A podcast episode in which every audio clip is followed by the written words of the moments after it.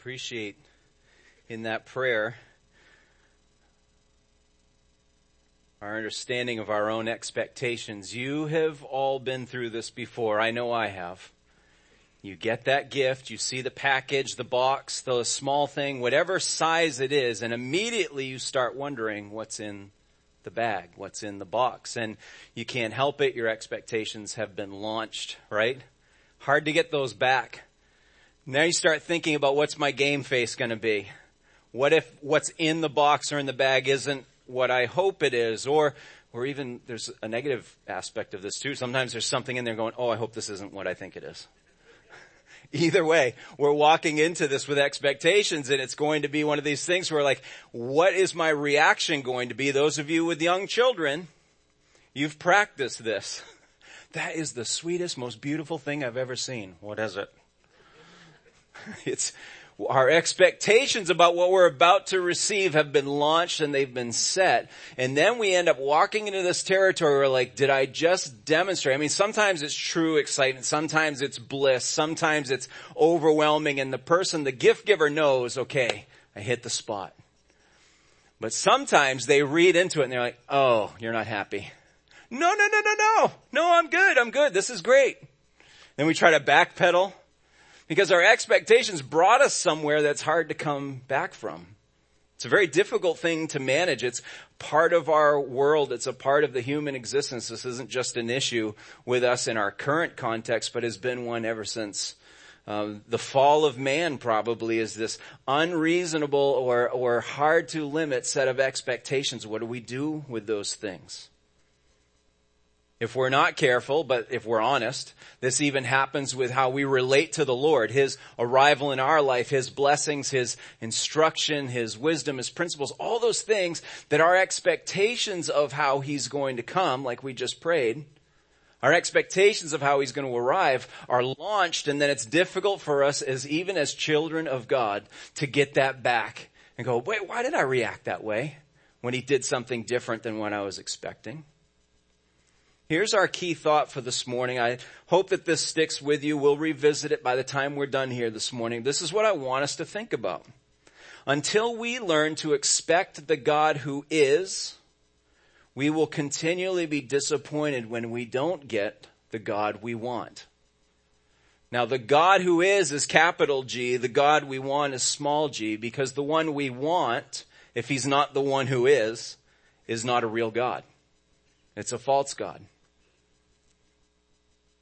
Now this is no different for the person living, the uh, child of God, if you will, the children of God, the nation of Israel, now split into the divided kingdoms of Israel in the north, Judah in the south, but it's no different for them as their expectations of who God was going to be were determined by the voices they were hearing from the writers, the prophets that they were seeing on display. They had had the history of God bringing his people through the Red Sea. And so their expectations of, of who God is were set. But yet we find a people continually disappointing, disappointed with the fact that when God who is arrives as he is, isn't quite up to their standards all the time. They've heard from the voice of Jeremiah. They've heard, ah, Lord God, it's you who made the heavens and the earth. By your great power and by your outstretched arm, nothing is too hard for you. And they're like, check. That's what I like to hear. He's that strong. He's that mighty. He's that powerful. Daniel echoes, he says, all the inhabitants of the earth are in, accounted as nothing. And he does according to his will among the hosts of heaven and among the inhabitants of the earth. And none can stay his hand or say to him, what have you done? No one can question God. In 1 Chronicles 29, we hear, yours, O Lord, is the greatness and the power and the glory and the victory and the majesty for all that is in the heavens and in the earth is yours. Yours is the kingdom, O Lord, and you are exalted as head above all what the, the eyes, the ears, the hearts, and the mind of the people of God in that time period were, ide- were looking for, what their hearts were craving was a national identity, a national prosperity, a national representation that finally their kingdoms weren't going to flip flop. They weren't going to go through these lulls. They weren't going to be attacked by their neighbors on all sides. They weren't going to be under constant threat. They wanted the arrival of their great and mighty God who would make all of those things disappear. Now you and I live in 2019. We live in America. So our expectations have been set as well, but we've been, we've had our expectations set in a different context. We aren't living in that uh, uh, uh, time of national crisis in the same way that Israel was. And so we need to examine our own expectations of God's promises based on the context in which we live. How does our experience shape our perceived needs? Now, as we look to the Old Testament to explain some of these things, to help us interpret how we're supposed to approach the God who is, as we live in a New Testament context, we have to understand how these two things play out. It's been said that what the Old Testament has predicted, the New Testament has revealed. Or said a little bit differently, what the Old Testament has concealed, the New Testament has revealed. Or even what the Old Testament contained, the New Testament explained. Cute, right? Now you got something to remember when you go home today. But it's much, it's much easier for us on this side of prophecy to see the fulfillment as being the Lord Jesus Christ based on everything that he was, based on everything that has been recorded for us in the pages of scripture. Looking backwards 2,000 years gives us an incredible advantage as we see that as Isaiah was promising a, a child who would be born, and this is interesting to see the distinction. We're going to see two things in this passage, that a child is born, which means that there's a human element to this. There's parentage, that's how all our kids arrive, regardless of what your older sister has told you all growing up, that you were in fact born. If you, anybody have an older sister who claimed otherwise, I had it all the time. I was hatched, I was dropped off down the, I don't know, all kinds of, she was terrible to me but that a child would be born. We came into this world physically, but then the, the prophet says, but a son would be given. And that word given's got a wide range of application, but what it's really inferring here is that there is a divinity that's introduced here, that, that God has provided, that in His providence He has, He has made this to be out of His ha- hand and His care. That it isn't just the kind of thing that we said, well, he was born, he's going to be a good guy, he's the best leader we've ever seen, all the talent, all that sort of stuff, but divinity had a place in this, that this is the Son of God. Last week as we got into Isaiah's prophecy and just the two key verses we focused in in chapter 9, we understood that the title of Wonderful Counselor brought us to a place to understand that the Christmas story really started in the Garden of Eden. That we weren't going to jump into our Advent season here at Faith in the, the, uh, the manger in Bethlehem because we needed to set up why. Why did Christ have to come the way he did? What was the need for mankind? And so we went back to the garden. We understood that as Adam and Eve were going about their existence in, in perfection and walking in communion and fellowship with the Lord, that they disobeyed His commands, they went outside of His will, and that the relationship was fractured. And we said that the result, the immediate result of that was that they went and hid in the dark. And ever since then, mankind has been trying to find a shadow to get away with their sin, to try to keep their, their, their, uh, their sin away from the gaze, away from the eyes of the Lord. And that as Isaiah prophesied that a light will come, that that light was going to shine in darkness and no darkness would ever be able to defeat it. And the, and the people of Israel and of Judah were living in intense darkness at the time of the prophecy. So when he started saying light will come, they started having to evaluate, is this a good thing or a bad thing? It, in some ways, we're tired of tripping over the furniture. We're trying, tired of stubbing our toe, trying to get around through this darkness. But in other ways, it's kind of nice to be left alone. I don't know if I'm ready for the accountability that will come with the arrival of this light. You see, the people then are the same as the people now. We have these things going on in our hearts where we go, I know there's hope. I know there's something for me to respond to. I know that there's a gift coming, but it comes at a price. Am I willing to surrender to that? Don't let anybody tell you you come to Christ without surrender. We have so much of this going on in our nation today, and it's been building for decades and decades in the church that it's like Jesus is an add-on. You can still go in the direction you're going, but bring Jesus along with you and everything will be okay. What we actually see as a presentation of the gospel is if we have been walking around in darkness, why would we say, come along with me in this darkness? We say, I am turning towards the light. I am embracing the light. Whatever you shine on me and call me to do, I surrender. So we come to Isaiah chapter 9, beginning in verse 2. And here is the word that the people walking in darkness heard. The people who walked in darkness have seen a great light. Those who dwelt in a land of deep darkness, on them has light shone. You've multiplied the nation. You've increased its joy. They rejoice before you as with joy at the harvest, as they are glad when they divide the spoil.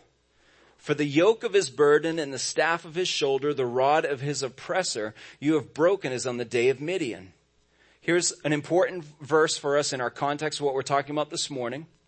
Verse 5. For every boot of tramping warrior in battle, tumult, and every garment rolled in blood will be burned as fuel for the fire. The reason why this is important is because it, it gives us an echo of battle and of, of victory and of a conquering warrior. Verse 6 For to us a child is born to us a son is given, and the government shall be upon his shoulder, and his name shall be called Wonderful Counselor, Mighty God, Everlasting Father, Prince of Peace. Of the increase of his government and of peace there will be no end on the throne of David and over his kingdom, to establish it and to uphold it with justice and with righteousness from this time forth and forevermore. The zeal of the Lord of hosts will do this. You may recall last week that we took the first of the four titles given to us of the coming king. We took the first of the titles of the one who would be born to us as a child, but would be given to us as the son of God. And we said that wonderful really meant that God shows up in, in only a way that God can that the things that he's going to do are of such miraculous power that we're left with our jaws on the floor, we're left in the audience with our knees shaking, and yet at the same time, we have no desire to escape the magnificent display we just saw. We're afraid of it, we're moved by it, we're shaken to our core, but it's the only place that we can and want to be. This is who God is, not the one who just comes alongside of eh, us, alongside of us and, and, and, and it advises us and gives us nice little counsel and these things. But if he's a wonderful counselor, his advice, his guidance, his, his wisdom comes with earth shaking power. This is who God is. This is who he's always been. And this is who he will always be. And as a counselor, he is an advisor to himself because there's no better ideas that come than that from the King of Kings and the Lord of the Lords. He is the one with the best ideas. So Isaiah is giving us four names. We've looked at one. These four names represent offices or, or roles or attributes of who Jesus is and who he will be revealed to be at the birth and throughout his ministry. And we need these four names to give us, at least these four names, to give us a, a handle on who God is.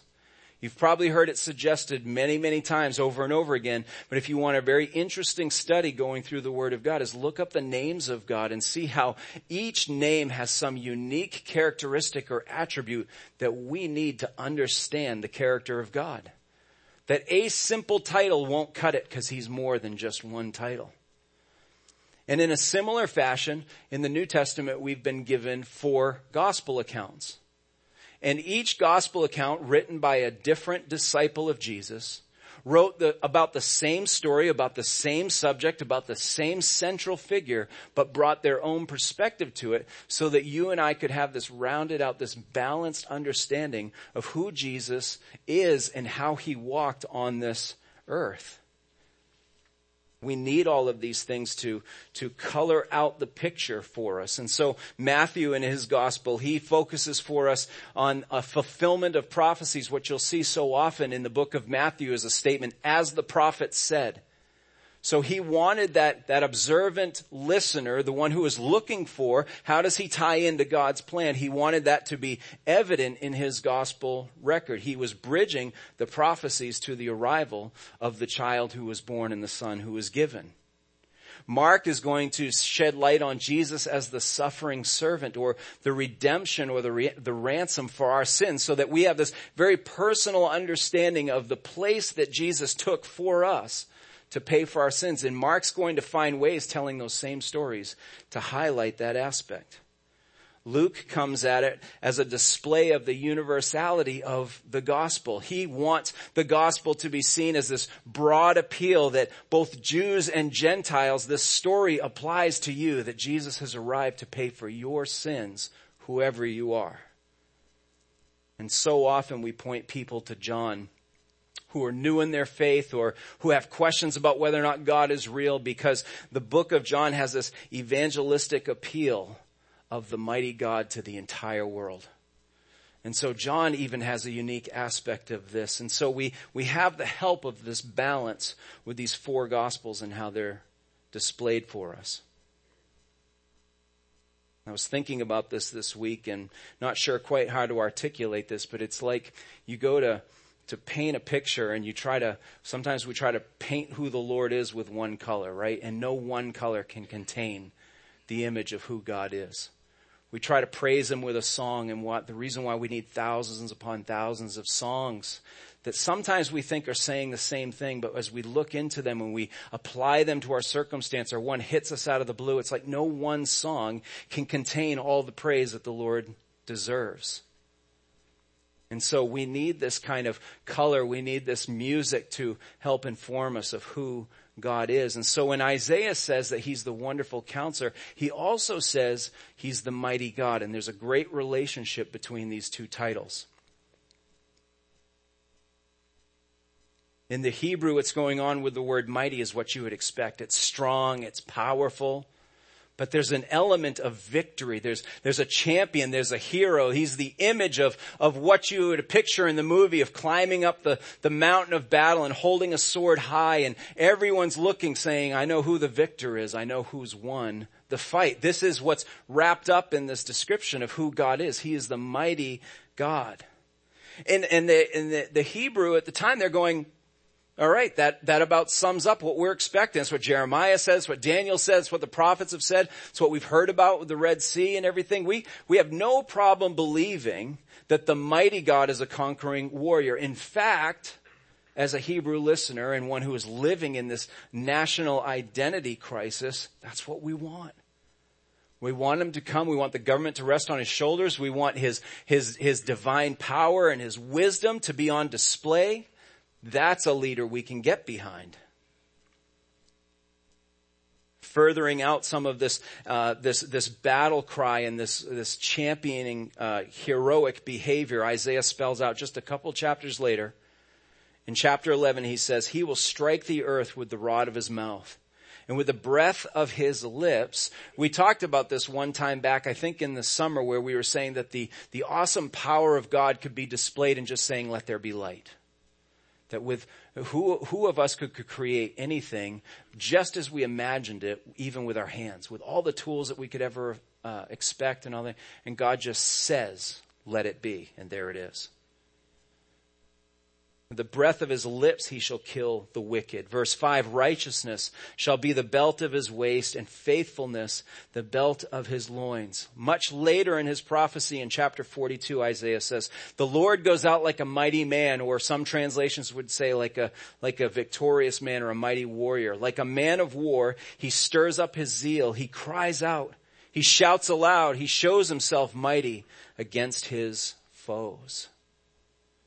So the expectation is he's coming armored up, sword in hand, shield in the other hand, and we're going to be able to hide behind him and he's going to do all the battling and we're going to arrive at the, at the, the exact pinnacle of where we think we should be as a nation and God's going to do it all. He's done it before. We trust his promises. He can do it again. But the prophets didn't quite understand as they were writing what form this warrior would take. They had their own expectations. I, I can picture, you can probably picture it too. You know, Isaiah sitting at his kitchen table. He's working about chapter nine. It's about where he's at in his book. Mrs. Isaiah comes down, gives him his cup of coffee and says, so where are you at? What's going on in the, in the word that you're getting from the Lord today? And he's like, well, a lot of weird stuff's coming out of my pen today. You know, the Lord's speaking to me and I'm, I'm writing about all these things. I'm, I'm encouraged. I'm, in, I'm inspired by this. I'm excited because, I mean, it really sounds like we're going to win this one. So it's pretty cool. Well, when do you think he's going to arrive? I'm not quite sure. What do you think he's going to look like? I can't tell that either. But I kind of think he's going to look like Thor, but I'm not sure. That's how all our heroes are supposed to look. And, and so I don't know how he's gonna, how he's gonna show up, but man, I feel really good about our prospects. All right, honey, keep going. Got about 40 or some odd chapters left to go, so keep going. How did she know that? Women know everything. All right, you direct your movie your way. I'll direct it mine.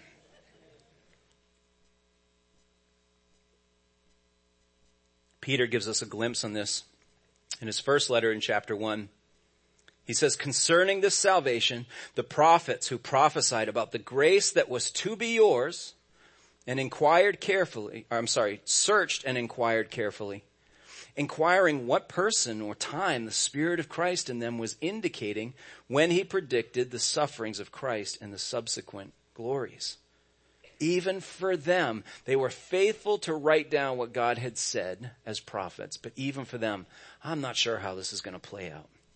Looking back over the last couple thousand years, though, we have the benefit of understanding that the one who arrived humbly in Bethlehem, who was almost unnoticed, except for extreme miraculous events that the Lord had put in motion, that he was the one that would calm the sea, that as the disciples are rocking about in a raging sea and he's asleep down at the bottom of the boat because he's not troubled by everything that everyone else is feeling, that they have to, the scriptures would say that they disturbed him in his sleep, so he had to go up. How do you feel when you're disturbed in your sleep? Are you up like, okay, blessings everybody. Let's deal with this storm because I feel like the Lord's gonna show up today. I could picture Jesus kind of going, guys, why'd you wake me up for this? Shut up, waves. And then he went back to sleep. Like we all kind of stumbling our way. All right. And they were amazed jaws on the, on the floor, on the deck of the boat. Who is this that even the winds and the seas obey him? We have the, the benefit, we have the privilege of looking back and saying, this is the one who would come up to the grave of his friend. And in the shortest verse in the Bible, John 11:35, we see that Jesus wept because his friend had died. I think he also wept because it, it stung and it was so close to home because of the effect of sin of all mankind took his friend. And he saw that over all of humanity. This is what happens to us because of what happened in the garden. And as he was weeping, he wasn't done with Lazarus. And so to show the mighty works of God, to show that he was going to be the conquering warrior, he said, Lazarus, get out of there. And then out stumbles his buddy, all mummified, wrapped up out of a deep dark cave and everyone's amazed. How does he do this? Because of hindsight, we get to see that the child who would be born and the son that would be given would be the one that would endure the suffering and the torture, the abuse of the cross. And in the midst of all of that, have the wherewithal to look at a disciple and say, go take care of my mom while he's bleeding out, while he's suffering with, with spikes through his wrist and his ankles and all the torture that he went with, with everything exposed and everything, he still said, there's still work to be done here. I want you to look after her. Or he was able to, to cry out in his moment of agony, Lord, forgive them. They don't know what they're doing to me to endure the pain and the suffering and going through all that is, is mind blowing enough, but to have the wherewithal to still do the most amazing work that the Lord sent him to do in the midst of it, that's amazing. That's jaw dropping to all the onlooker, onlookers. They would have said, how is this even taking place? And of course we know that the one who would be predicted to arrive would eventually even after dying a cruel death, would roll the stone away and walk out of the grave be victorious over death, thus signaling that everything he said in his ministry was true, but also giving you and I the victory over death, that even if we experience a temporary physical death, that the promise would be ours, that those who walk in Christ would never experience a separation from God. That we will literally live forever. So the mighty acts of God in the Old Testament seem to be uh, wrapped around a national security. They seem to be up against physical enemies that, that people could see, borders and countries and, and all these things and kingdoms. And God would show up in mighty ways and we've seen all those stories. But the same God who did those things now was going to attack a different kind of enemy by bringing his mighty son to the forefront. John 10:10 10, 10 tells us this is what Jesus said. He said the thief comes only to steal and kill and destroy. So he's giving us a clue here who my enemy is, who my enemy always has been is Satan himself. But I came that they might have life and have it abundantly. For whatever reason, a song was going through my head when I was getting ready for this message and it goes back to I was embarrassed to see that it went back to 1989. It's just terrible. It's been that long. Michael W. Smith, a pioneer of uh, Christian music for us, those of us that have been in the church and walking in our faith for a long time, for the most part, appreciate the contributions that Michael W. Smith has had to popular Christian music and things, and and uh, has survived all the decades, still looking like he's 22. It's just not really fair. But he wrote a song in 1989 called Secret Ambition, and with his cool style and raspy voice and everything, he uh, sang a, a really profound song about the mystery of what Jesus came to do in Secret Ambition. It says, it reads like this, young man up on the hillside, teaching new ways, each word winning them over, each heart a kindled flame. Old men watched from the outside guarding their prey, the, the religious leaders, the ones who didn't want Jesus to take anybody from them. They were guarding their, uh, they were guarding their prey, threatened by the voice of the paragon leading their lambs away. His rage shaking the temple, his word to the wise, his hand healing on the Sabbath day, his love wearing no disguise. Well, some say death to the radical, he's way out of line. Some say, praise be the miracle God sends, a blessed sign, a blessed sign for troubled times. The chorus of this song says, nobody knew his secret ambition. Nobody knew his claim to fame. He broke the old rules steeped in tradition. He tore the holy veil away. Questioning those in powerful position, running to those who called his name, but nobody knew his secret ambition was to give his life away. Jesus came to defeat the agents of death. Our greatest enemy, Satan, being the number one target, but our closest enemy, our own flesh, being our biggest weakness. So what is God's might in our context? Are we wrestling with simple matters of national identity like the children of Israel were, or is it something much more personal, something much closer to home?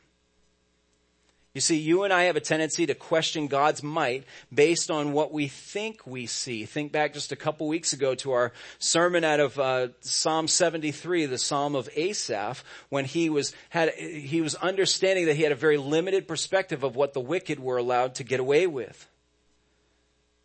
But we think we see things the way they are. We have this limited perspective. We see suffering going on all around the world.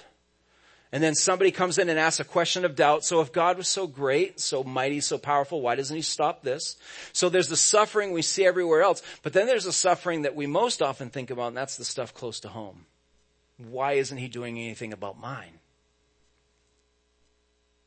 Or injustices or any of the other things that we see and it starts to plant these seeds of doubt that maybe he's not as strong as we thought he was. Maybe the prophet got it all wrong. I was picturing a sword, a shield, armored up. I wanted Thor to come and wipe it all out and he hasn't arrived. You see, what we suffer with, what we struggle with, what our, what our sinful hearts have a tendency to produce is that we want God's muscle at our beck and call. You're strong. You're, you're capable. I have a personal relationship with the most muscular, strong savior of the world. So I need you now. But God's strength is exercised through long suffering, which is not a word we like. There's, there's two parts of that word that I hate. Long and suffering. As I look at this now, I'm like, I don't like anything about that word.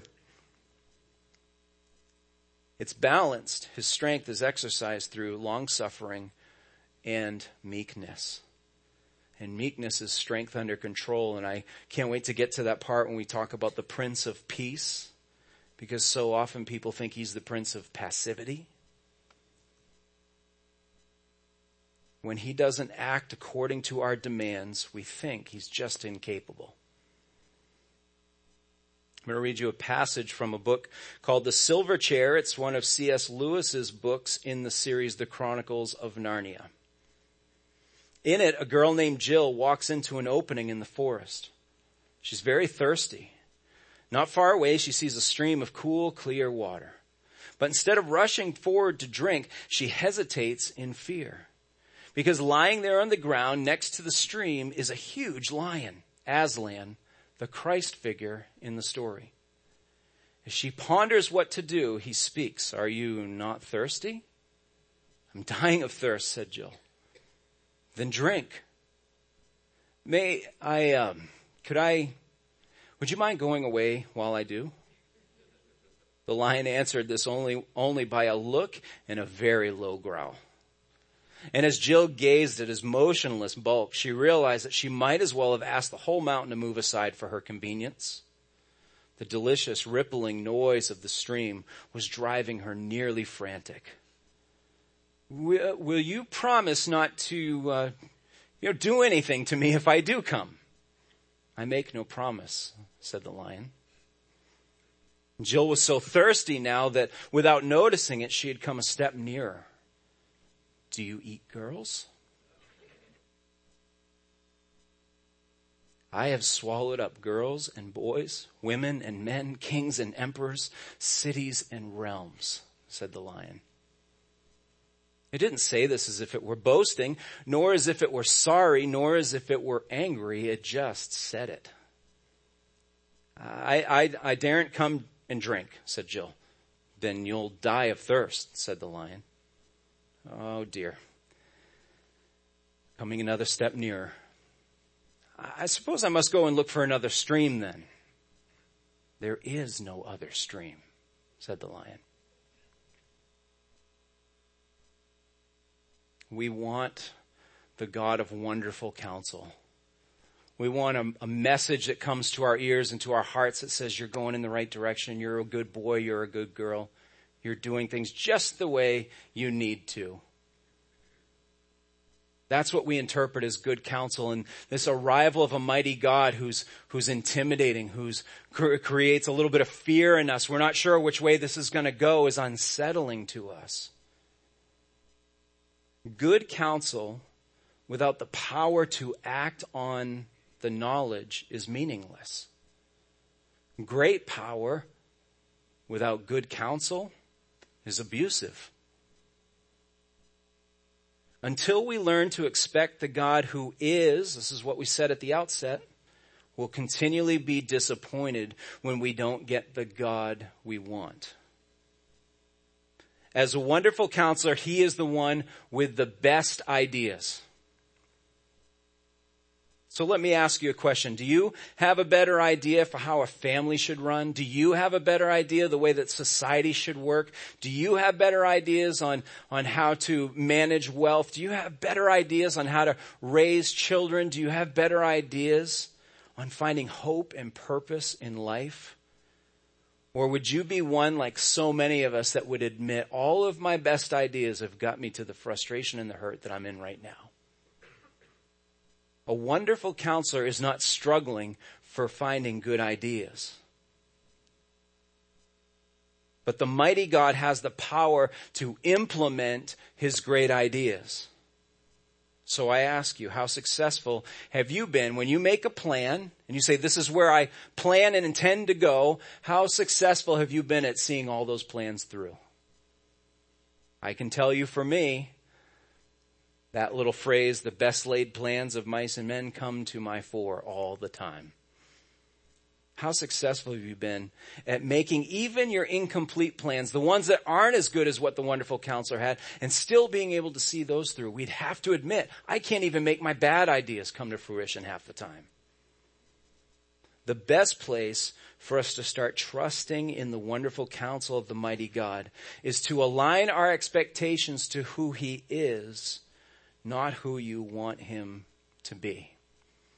I'm going to ask you to stand if you would. Let's close our time in prayer on our feet before the Lord. God, I just want to thank you, Lord, for giving us the truth of your counsel. Even the stuff that stings, even the stuff that I'm wrestling with, even the pieces that don't go down so easily. I thank you, Lord, for putting your might on display, even the strength that scares me, even the power that intimidates me, Lord, all of those things are made available for your children. And so I just pray, God, that you would help me, help all of these folks here this morning to walk in worship that, that worships the God who is, not the one I've tried making in my own fashion. May we celebrate the, the arrival of the child who is both wonderful and mighty, the God who is King. In Jesus' name we pray. Amen.